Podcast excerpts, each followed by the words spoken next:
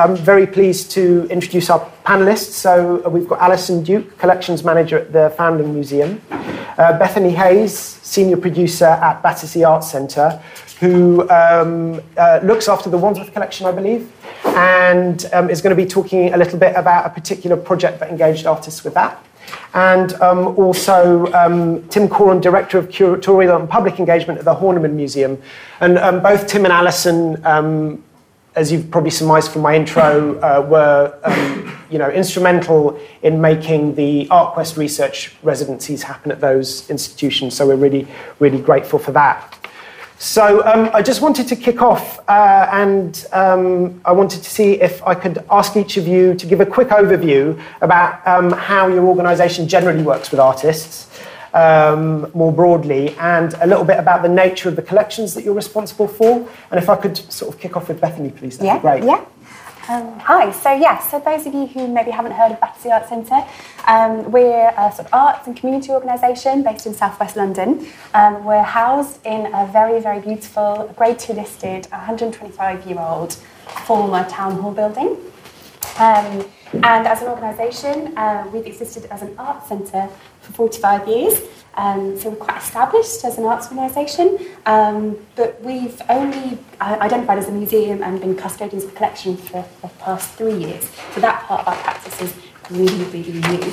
Um, lots of people know us as a theatre, and for years we've got a sort of international reputation for developing uh, innovative theatre work, um, but we also um, work with artists across lots of other sort of art forms, and in recent years have really had an emphasis on sort of social change um, and also supports of social entrepreneurs and other um, other people within our organisation. Uh, in terms of the way that we work with artists, we work with hundreds of artists a year, but um, if I was talking to you in theatre language, I'd probably describe us using uh, these terms, which is as um, both a receiving house, a development house, and a producing house. And what that means is um, a lot of the artists that we work with each year bring finished shows, finished pieces of work to us that they've developed um, potentially elsewhere. We've gone to see it as a producing team, um, liked it, thought it was brilliant, brought invited it to come back. Um, when I talk about us as a development house, so we have um, something like 80 rooms in our building. It's, it's huge. Um, and most of the time, those rooms will be filled and occupied by artists developing new work.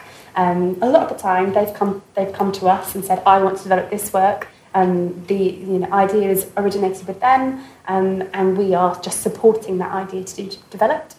Um, and yeah, that's a lot of, we'll always have artists across all of our rooms, um, and some of that work might end up being something which is performance based, or it might be something installation based, um, real range of what, what that work could um, become.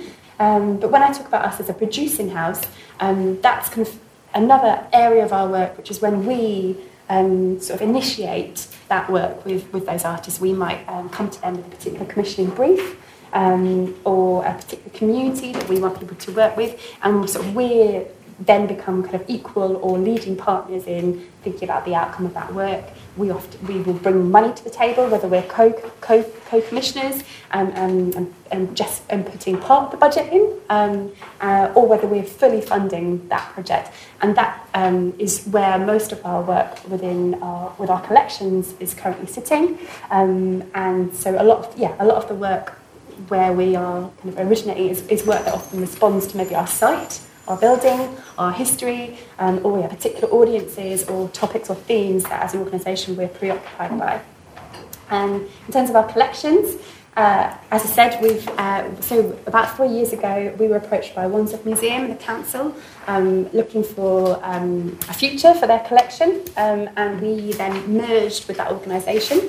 Um, so we are custodians of the Wandsworth collection, um, which is has something like 11,000 objects of uh, local social history.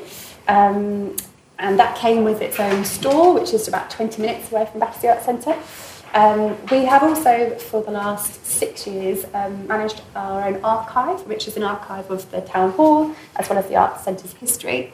Um, and then I often refer to our building actually as our sort of third collection in some way, um, because that's something that we've been interpreting and understanding um, for, for much longer than we have been with our collections, and I think that's informed a lot of the way that we interpret and understand and invite artists to work with our collections through the, how we've done that with our, with our building.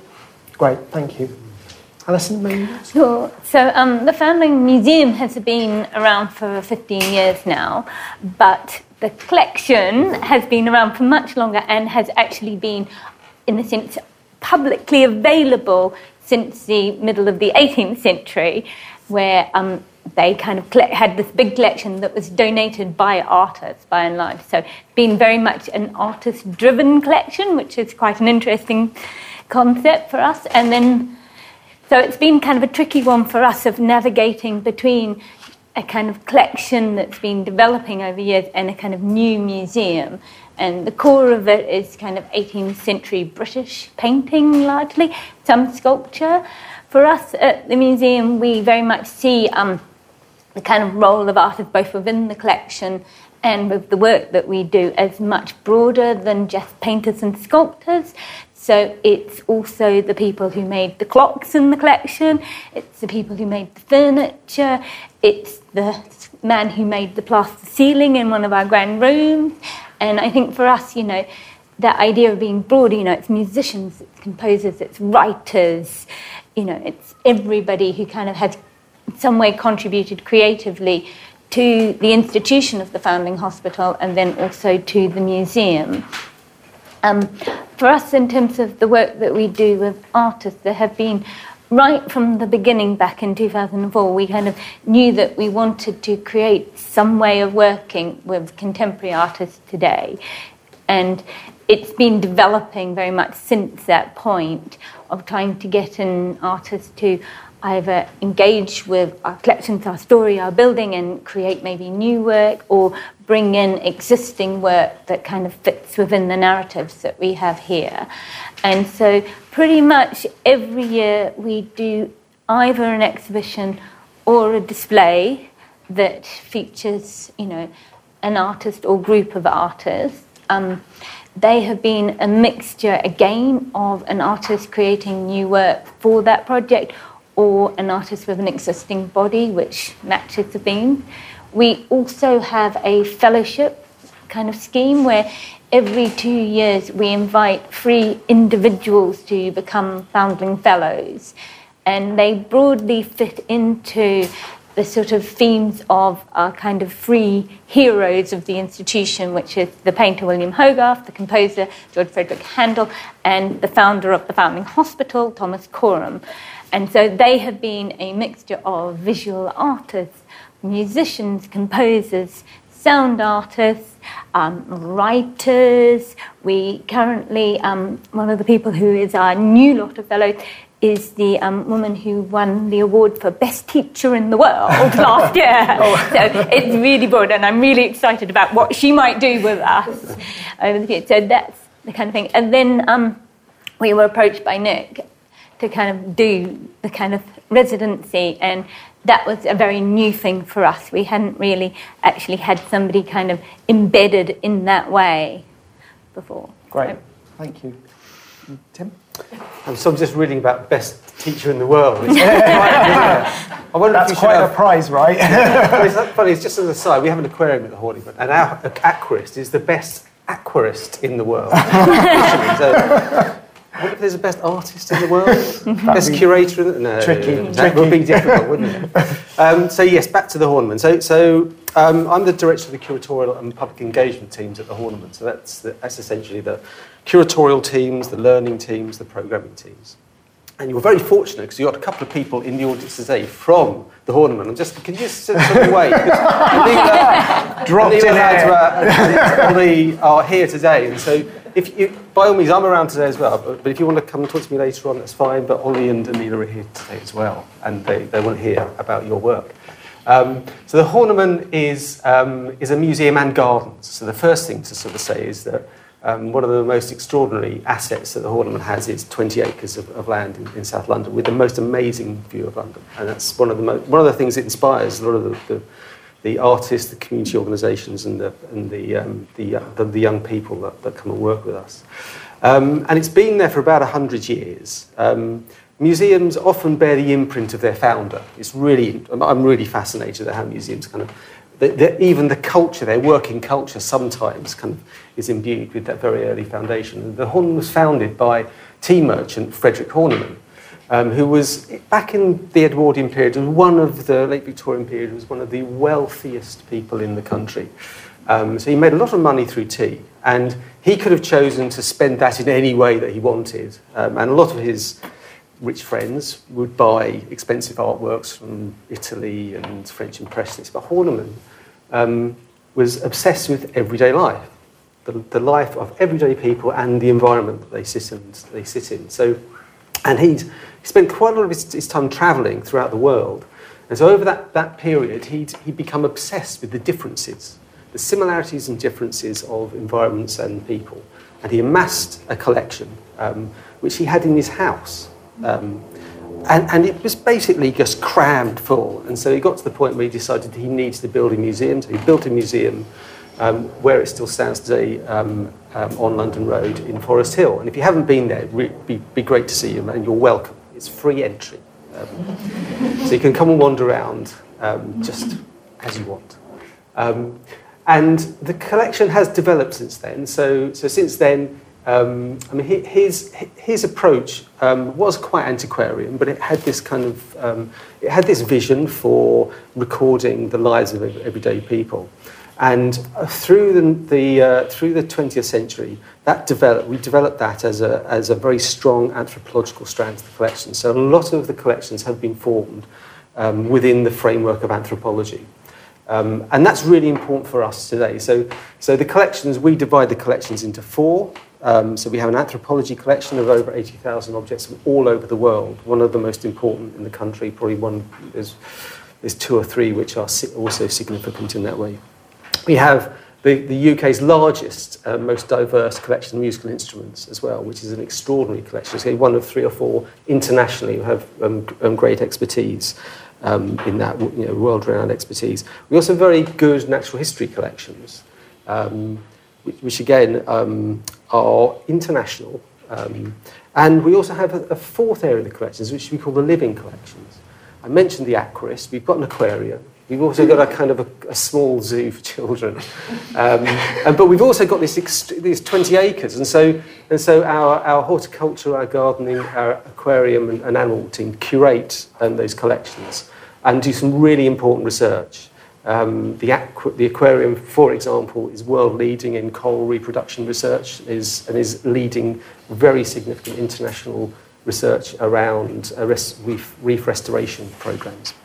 So that gives you a flavour of the opportunities that one offers. The other thing, as I talked about anthropology and this participatory way of collecting, so it's a lot of the work that anthropology has led to is about working with people. So we don't collect people. We don't collect things about people. We collect with communities and with people. And that's another really important strand of our work.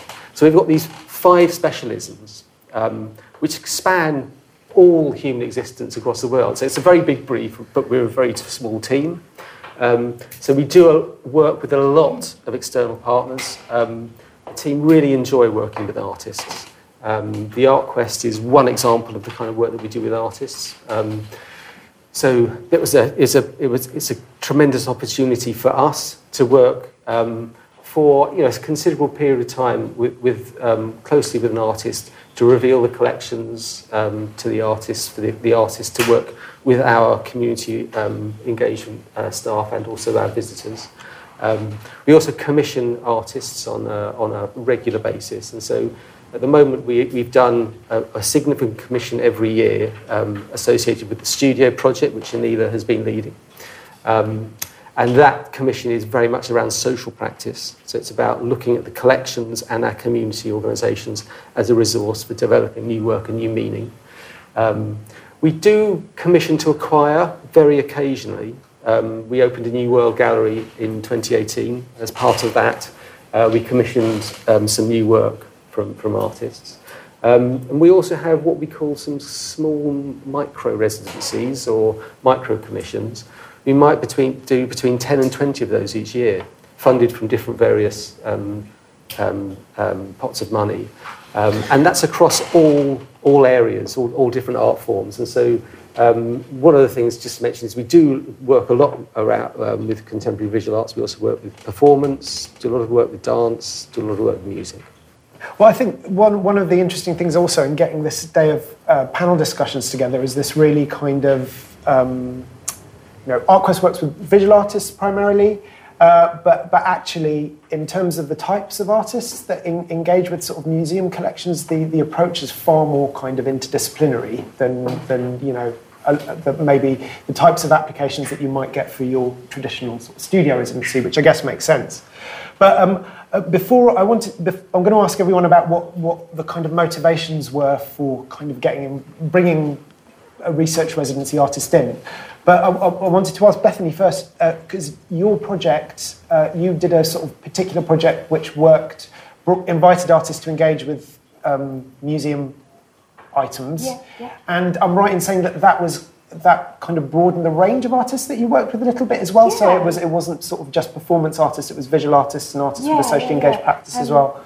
Yeah, a lot of the time, the artists that we work with are from having come and seen their work and been excited about it, bring it back. Um, but this was that we call them inspiration days, and it's an opportunity for us to really meet new people mm. um, and, and, and, work with people for the first time, as well as also invite people that we're excited about to attend. Yeah. Um, so uh, we we've run quite a few inspiration days. I'm actually seeing Manchester Jewish Museum here, and we, we also work with them to run one. Um, their museum, and we found it quite an effective way of um, working with, yeah, meeting lots of new people, and um, we often talk about the way we planting lots of seeds, I guess, mm. um, um, and and then seeing which ones of those grow and which ones we're excited by. Um, so this particular inspiration day was part of a festival called um, Homegrown Art Pie Festival. that was led by an associate uh, director um, at Battersea Arts Centre who was really interested in well, it was it was it was programmed at a time when we were supposedly leaving the EU, mm-hmm. so it was kind of, uh, kind of, tackling some of those questions.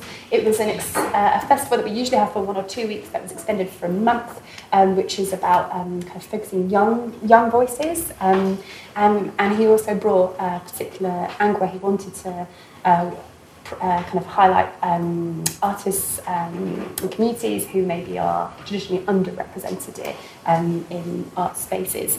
Um, and this this day was kind of as part of that festival, uh, but we really wanted to invite artists who were interested in those themes um, to come and engage with our collection mm. as well. Um, and so it's uh, a model that we've used before, as I said, where we, we um, invite applications from people, um, and then from those applications we choose people to come and, and, that's based on kind of a range of people mm-hmm. uh, to come and uh, explore a particular publication. In this instance, it was um, Tower Work Collections. Um, and we had a few guest speakers. Was just saying that Rachel from Tim's team came to speak, um, and we um, we kind of explore that kind of area of practice, which often for these days it's often something that's new for us as well. Either it's we want to engage with new types of art form, or yeah. whether it's um, new content. So for us, um, you know, we're really starting to say, hey, we have a museum collection. um, it's really new for us. We're not curators, we're not a traditional museum, um, and we're really interested about um, all of our work kind of being in collaboration with artists and how we explore that collection and understand it.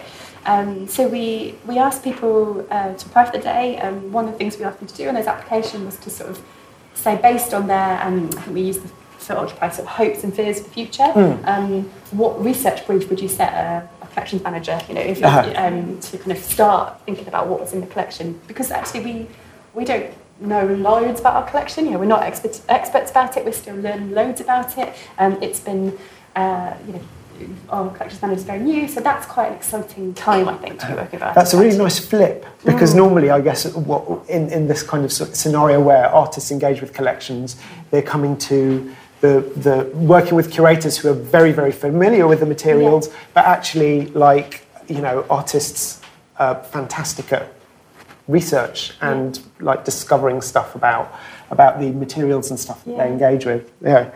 Um, so, it, um, so that sounded like it was a new, uh, a relatively sort yeah. of new way of working. Um, I, I, wanted to ask um, Tim and Alison, maybe if we start with you, Tim, like because you'd not done a research residency before. I'm right in saying that on time before you'd done the, the one with, with us. I just wanted to get, yeah, get well, maybe, yeah, go on. we, um, we, we had done something of the kind. Uh-huh. But, I mean, the Horniman does things quite unofficially sometimes. Yeah. And so um, an artist called Mark Fernington, Uh-huh. um, who's based at UAL, had, for some, I don't, we don't know how he did it, but he managed to find a way into the stores. and I think he spent four or five years in there.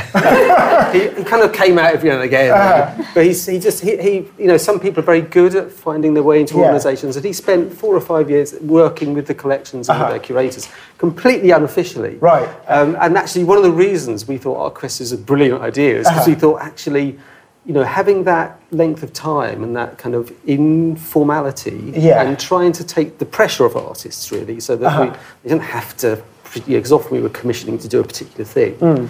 Um, actually, it, it kind of releases the pressure both from the artist and also from the organisation. Yeah. Um, and so we sort of done it, um, but we had done it very informally, hadn't kind of had the structures that I think ArtQuest really brought, which Mm. I thought were really, I mean, just in terms of, you know, the transparency Yeah. and the, the, the recruitment and making sure that there was a very clear understanding be- between the organisation and, the artist from the, outs, the outset.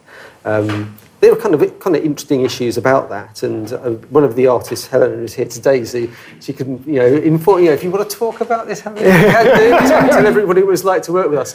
Um, and I think things have gone well, and there are some things that we would change. Yeah, but that, having that, having that, um, the opportunity to work in a in a less pressurised way, Yeah. um, but with the support of ArtQuest was really invaluable. Oh, great. And what, what about you, Alison? From the Yeah, family? I mean, I think for us, I mean, we'd done, we'd had an artist approach us who was doing a PhD, and she basically organised her own kind of residency here, which we didn't really have much to do, so it wasn't.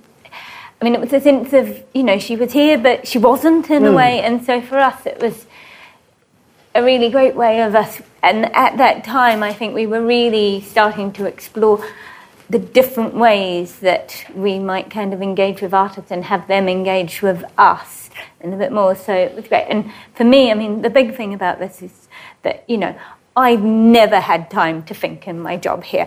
And just the kind of, you know, I mean, the first two years, you know, being here, I fire basically the entire time. I did nothing proactive uh-huh. whatsoever, which feels awful to have to say when you're trying to set up a new museum. You should be thinking about these things, but it didn't happen. And so that concept of just having that breathing space to think uh-huh. was just seemed amazing to be able to offer that to artists and also just to see because I mean you know our collections are really kind of broad mm. here you know I mean they range from kind of you know archive material to sort of you know a music collection and to the art collection and the various artifacts around it. It was just for us it was like a you know an open kind of thing of what are people going to look at what Yeah. are they going to choose to focus on and that was really exciting for us because again I think for us you know, the bits of our collection we know a lot about, but there's so much of it, and just having somebody kind of hit on something we might not have thought was significant Right. was exciting. But that, I mean, that's interesting to hear because, and uh, I'm, uh, I should own up, I'm very, I'm a glass half empty person. so, so the, the flip side, the, the, the flip side to, um, you know, it's great having an artist in and engaging with the sort of collections, is that. Um, well, I mean, we, it, it's come up already. This issue of sort of time and sort of firefighting and stuff.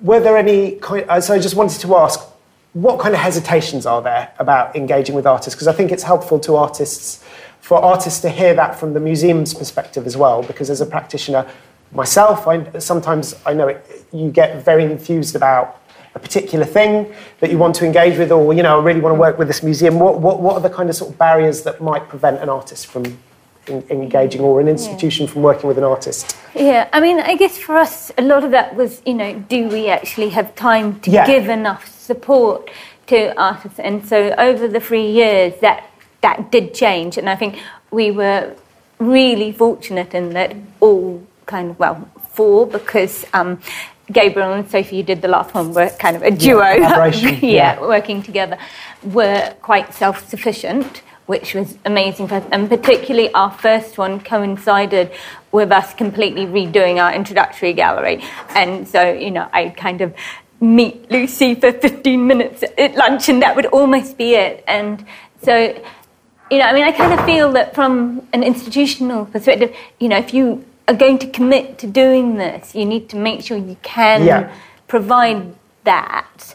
And I think that felt perhaps that we maybe slightly failed on that level at points, and that not actually being present and being there to, to give the people. But I mean, when Tom talks later, he can maybe talk about whether or not he felt that and how we might have done that better in that sense. But yeah, and I guess you know, I mean, the advantage was that ArtQuest were paying, Yeah. and you know, we, as all museums, you know, there's never money to really do what you want to do with these Yeah. things. So that just felt kind of something. I think that's always a challenge Yeah. in that trying to get both the time and financial resources to really do something well. Because Yeah. you know, if you're going to do something badly, what's the point? Mm. Yeah. What, um, um, Bethany, was there any kind of? Did you have to like do any convincing within? I mean, I guess it's slightly different for Battersea Art Centre because you're working with artists all the time on a on a sort of day to day basis. It's core to what you do. But was that what what kind of sort of internal arguments needed to be made to for this new kind of way way of working? Who were the main stakeholders within the institution? I Yeah, guess. yeah.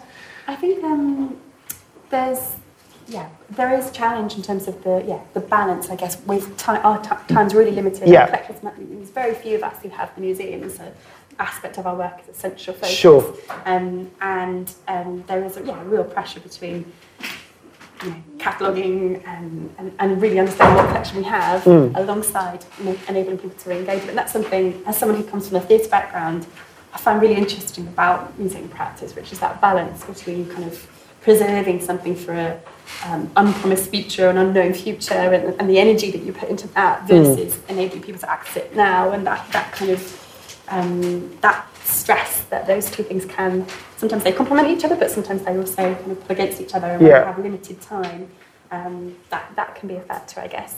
Um, but yeah, no, I guess we are, we have quite a different perspective. Whereas I, I'm more of kind of need people to know that we have the museum. Yeah. So that people come to because so much of our work is about artists coming to us and saying, I really want you to support this idea that I'm working on, Mm. and they bring funding from elsewhere to make that happen. You know, they've got applied to the Arts Council or something like that. Um, and I, I, you know, my dream is that people are coming to us because of our collection Uh-huh. and, and our and our building's history, which is the case some of the time. But Mm.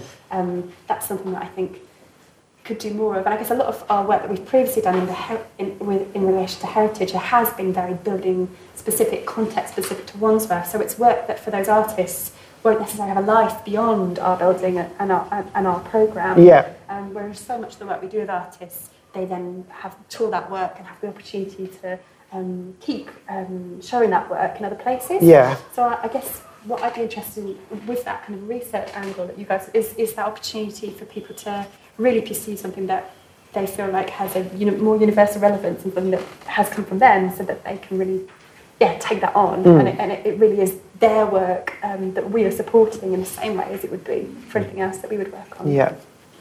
Yeah. And how's your experience of it been, Tim?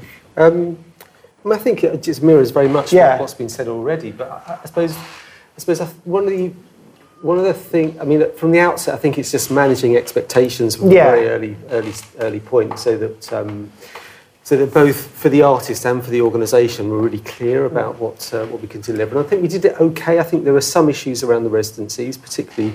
Um, particularly around the outputs. You know, Yeah. so, so, so one of the things that a lot of well, a lot of museums struggle with their spaces because they're very contested, very complicated spaces. They have kind of all of this, these, these, these demands on them, both from different parts of the organisation, but also just in terms of managing the environment and the, the care of the collections.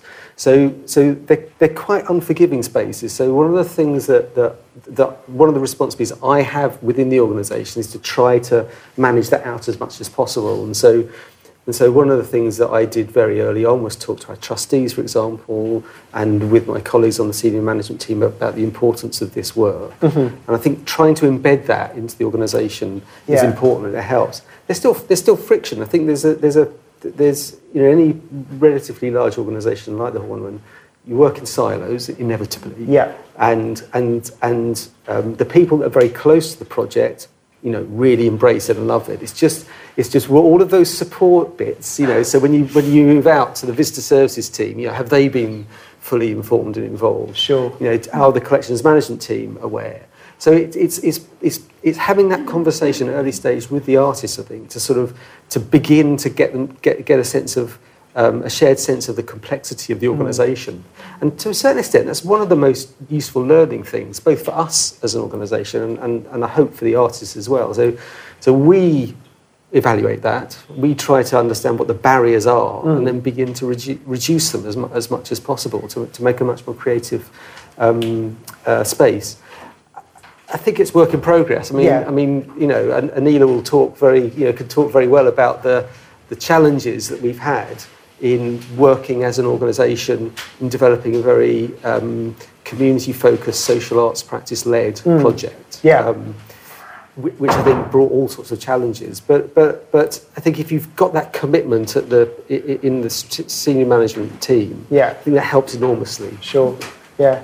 I mean, the, this, this sort of thing about output and um, kind of results is always a, a, difficult one, particularly in the context of a research residency, where on the one hand you're saying, "Here's all this stuff. Go find, you know, come up, come up with something."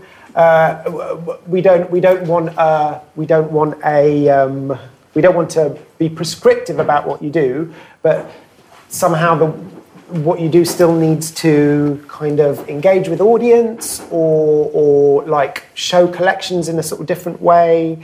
Uh, so I, I, guess I just had a question for everyone about how how do you sort of balance that? How do you um, kind of uh, coach the artist or lead the artist or suggest directions for the artist um, while keeping things open for them? I guess. Should maybe start with you. I guess I mean for me one of the things that I hadn't kind of expected was how much the artists would actually be engaging with people. Uh-huh in that sense. And because we didn't have any kind of space within our kind of offices to kind of give them, everybody kind of decamped into our staff room, which is where all the staff and all our volunteers come to kind of have tea and lunch. And they basically sort of almost live there and then out in the wider spaces. And so you know, I mean, they talk to everybody who's involved in the museum and visitors as well. Like there was that thing, like you know, you'd have somebody out in a room who might be trying out an idea, and the visitors would be wandering in and out, and they'd be talking. And I think that was something that I felt that actually the artists got a lot out of uh-huh. Actually, the finding out how everybody involved from kind of the staff to the volunteers to the visitors was engaging with what they were trying to engage with. So for me, that was kind of quite an exciting thing. And, you know, as you heard, you know, we needed some way to be able to say to our wider audiences, hey, we're doing this, and uh-huh. it's great. So for us, that was the, some kind of public event, and it was completely up to the artists what they kind of did with that. Yeah. And, but yeah, I think that is really important for an institution of, you know, you can't just have something happening that nobody knows about. Yes. I mean, it, what, has been interesting over the years and the, the, the, different kind of organisations is seeing the different shape that these things have, have sort of taken. Uh, I'm, I'm, sure we will probably hear more about um, uh, the uh, some of this in the in the artist panel. But but w- w- another thing is that these events often aren't the end, are they? They're, they're, they're sort of start of an ongoing relationship often. So I just wondered because I know um, the Horniman have, have, got some ongoing conversations going with some of the mm. artists, and there was a there was a exhibition of um, one of the artists, um, yeah. Joshua Sofaer's work. I wondered if you could say a little bit about how, yeah. how, how that got negotiated. Yeah, so so so the, one of the things, one of the complexities of initiating the kind of relationship is, is, is that people are expecting it to, to produce more than just, I think, what it, it is funded within the, the residency. I think yeah. that's, and, and it's a kind of, it's a complicated thing to negotiate. And so, and so we're very aware that when we're sitting down with the artist, it's a research residency. Um, there's funding for the residency, but not for the outputs. Um, and from the very earliest days, because we have to manage expectations and our spaces are very complex to, to exhibit, and we say, you know, we really, really can't promise anything. You know, we, you know, we, we have programming points within the year, particularly around performance and participation and, and lectures and talks, and, um, which, which we encourage the artists to think about in terms of outputs. But actually exhibiting in the space is a very, very complex um, process for us. Mm. Having said that, um, um, Joshua was interesting because Joshua, he's not here today, is he? No, he couldn't, he's travelling. So, so uh, Joshua, um, we were interested in, when we were sort of looking at Joshua's practice, we were interested because it was very participatory and it was about working with people, and which is something that we were really interested in at Horniman.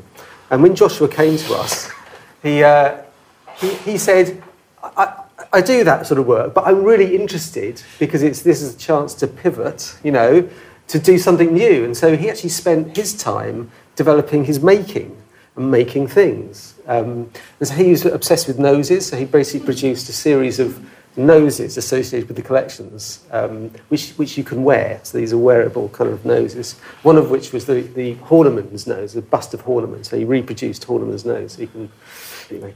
Um, so so we, we, we thought these were really interesting and we thought they really would engage with our public. So we then decided that we'd put those on display. Now, at the very outset, we said to Joshua that we weren't interested in, in, in, we were interested in participatory work and we weren't going to be doing displays. but, but one of the things that does happen is that things change. And I think as long as, I mean, I, think, I suppose the Horn maybe it's a bit more flexible some of the other museums I've worked in, so perhaps we do have a bit more flexibility around the stuff, but it can be negotiated. Um, I think you just, at the very outset, you just need to be really clear, I yeah. think, about what, what you, what's not on the table, and, and then let's see how it develops.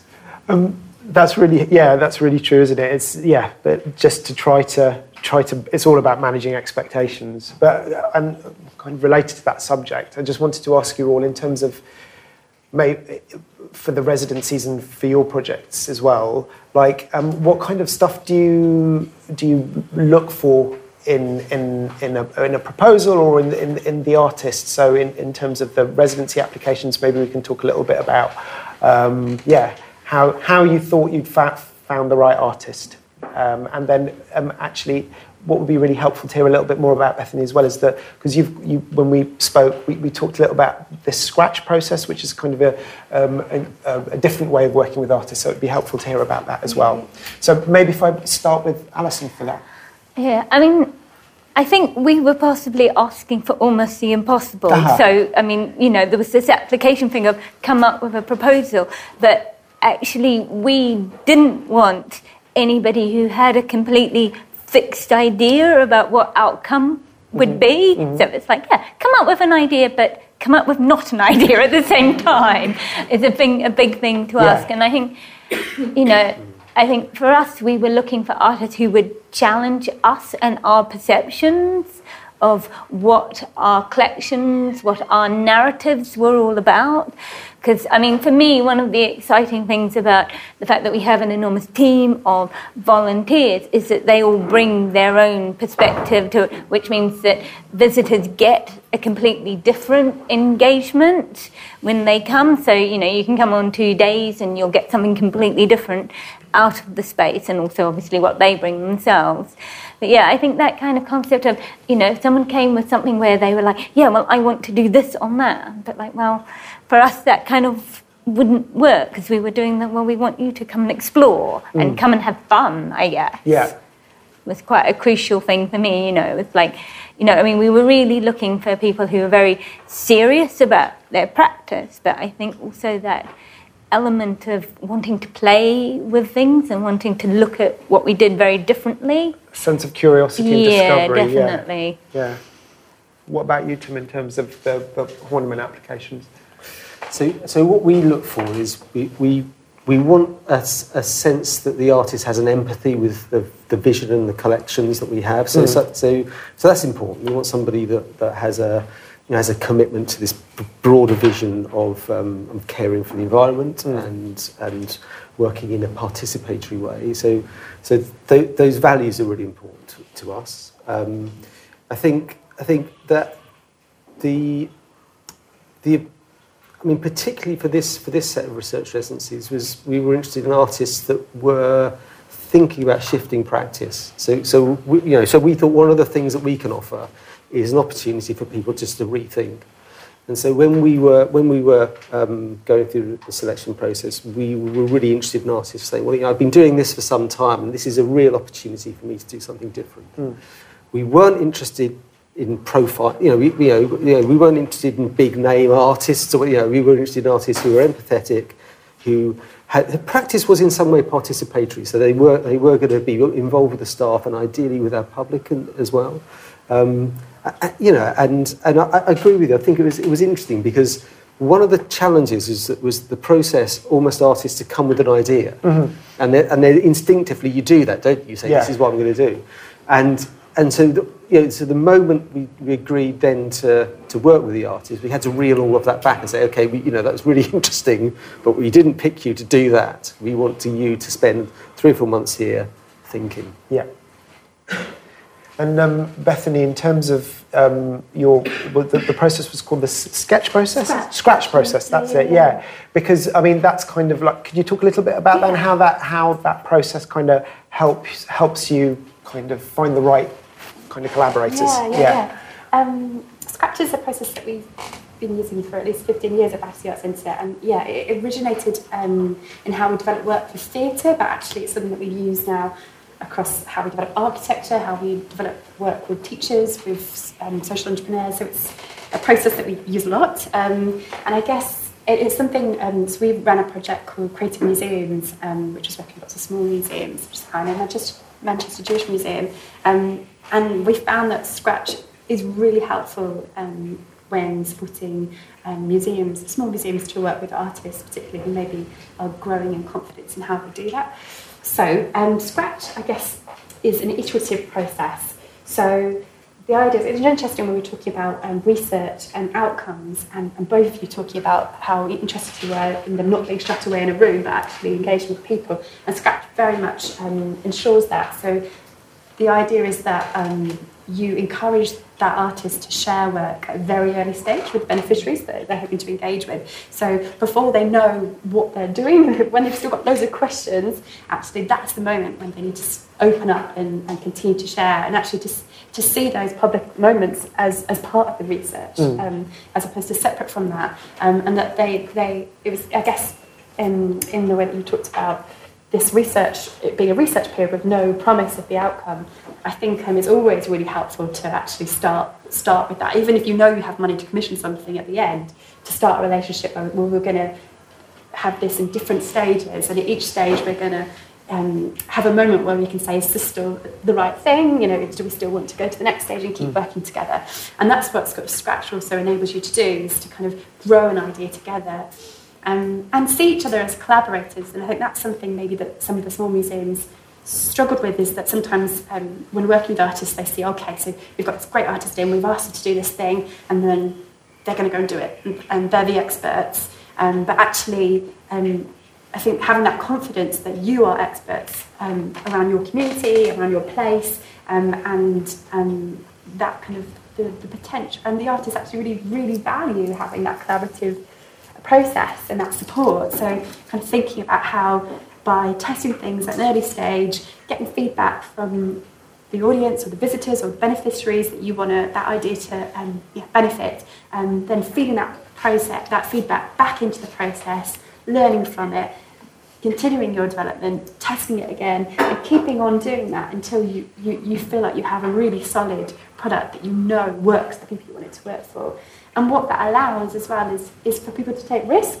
Um, because when we originally started this process um, for theatre making, people didn't show anyone anything until it was the opening night and they had all the press in. and actually, it meant that nobody took any risks because there was too much at stake mm. by the time that you did that. So, by saying to people, okay, we're going to test it out really early on when you still don't know what it is, and you haven't invested much money, and you haven't invested much time, and um, it allows people to, to, to take risks and to innovate and to do things they haven't done before.